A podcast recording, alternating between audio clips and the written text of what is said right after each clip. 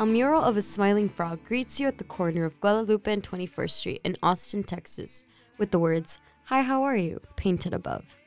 Late singer, songwriter, and artist Daniel Johnston, who struggled with mental health throughout his life, created the Hi, How Are You mural. Daniel Johnston's story carries on through Tom Gimbel and Courtney Blanton, who are the founders of the Hi, How Are You Project, which is a nonprofit based in Austin, Texas. I worked with Daniel Johnston as an artist manager for over 27 years. And my wife and I wanted to do something in the community to give back, and we knew we wanted it to be in the mental health space. And it was actually Courtney's idea to say, Hi, how are you? The, the mural, the Daniel Johnston mural, Hi, how are you is the perfect conversation starter. And certainly having worked with Daniel and, and seen what he had dealt with with mental health issues and, and being close to that and yet his music and his art was so positive and so inspirational to so many people we felt that the Hi How Are You project could be a way to to do some good and to honor him at the same time.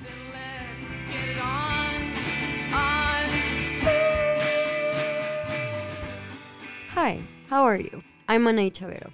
And I'm Marissa Greene, and we're your host for this music and mental health podcast. Hi, how are you? Hi, how are you? Hi, how are you? My name is Sheila. My name is Wiz the MC. Stand Shop. And I'm feeling stoked. We're Surfaces, and we're feeling Good. like you should. We spent all six blazing hot days of the 2021 Austin City Limits Music Festival in a tent decorated to resemble Daniel Johnston's living room, including a well worn couch, funky art, and plenty of Mountain Dew cans. We talked with artists and performers about their mental health journeys. The Hi How Are You project is all about encouraging conversations around mental health, around being open about this topic. It's something that we all deal with. Everybody in the world has the blues or depression or anxiety, and some people have something more diagnosable, you know, um, a more serious mental health issue. It's something that we should talk about. And Hi, How Are You is is just meant to be that conversation starter. So a podcast is just the ideal format for having those conversations because that's really what it's all about. Speaking openly, educating people and encouraging people to talk about what they're dealing with. And when we do that, we connect with one another, we heal one another. It's healing for us to have those conversations, it opens up others. So we're really excited about what we can do here with the podcast.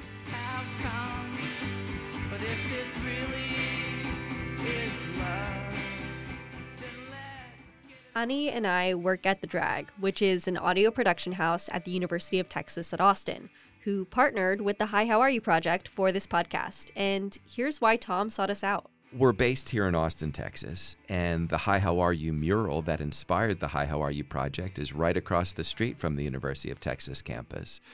Daniel first created his music, you know, here in in Austin in the early 80s and gave away the cassettes walking up and down the drag. So there's a lot of history here and there's there's good reason to partner with the University of Texas. But the but the real reason, the the the little secret is just I'm not as cool as you are. And for uh, a 50 year old man to be trying to educate young people about mental health just wouldn't be that cool. So, having folks like you that really speak the language, we want to reach young people and encourage young people to speak openly about mental health. The ages between 12 and 24 are so critical for mental health development. And so that's really the age group that we want to target. And I think it's important that someone of that age group is speaking to the artist, communicating um, about this issue to the audience. So I just think you, you do a better job than me. Throughout the Hi How Are You podcast, you'll hear Daniel Johnston's music embedded throughout each episode. I've worked in the music industry for over 30 years and I've been with major labels and worked with people like Whitney Houston and Carlos Santana and Outkast and many people who have achieved tremendous commercial and critical success. Um, I would put Daniel Johnston above all of them in terms of artistic genius. And when you are close to a genius, it's a it's a real privilege and it's a responsibility.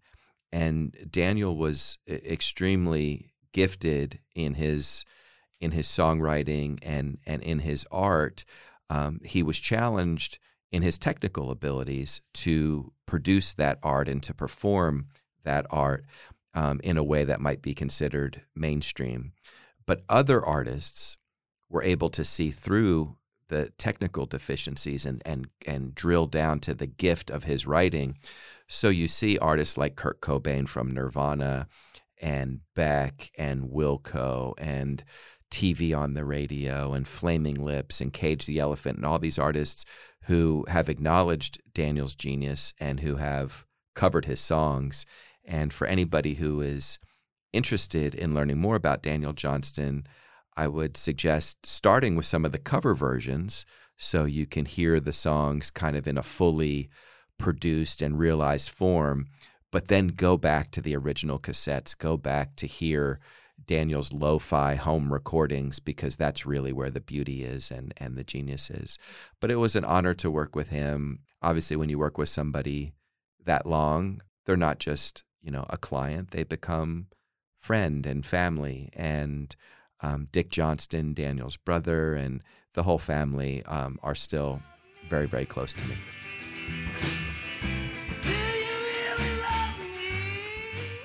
Also, in this podcast, we talk to mental health experts as we process topics such as generational trauma, burnout, and the stigma behind mental health conversations. I just encourage everybody to be open and to have those conversations. Um, educate yourself, educate others. Um, in addition to the podcast, we have something called the Happy Habits, which are 10 things that you can do on a daily basis. And these things are scientifically proven to promote happiness, to reduce stress. It encourages both mental and physical well being. So, you know, take care of yourself and encourage others to take care of themselves, you know, and it's it's simple stuff, it's common sense stuff.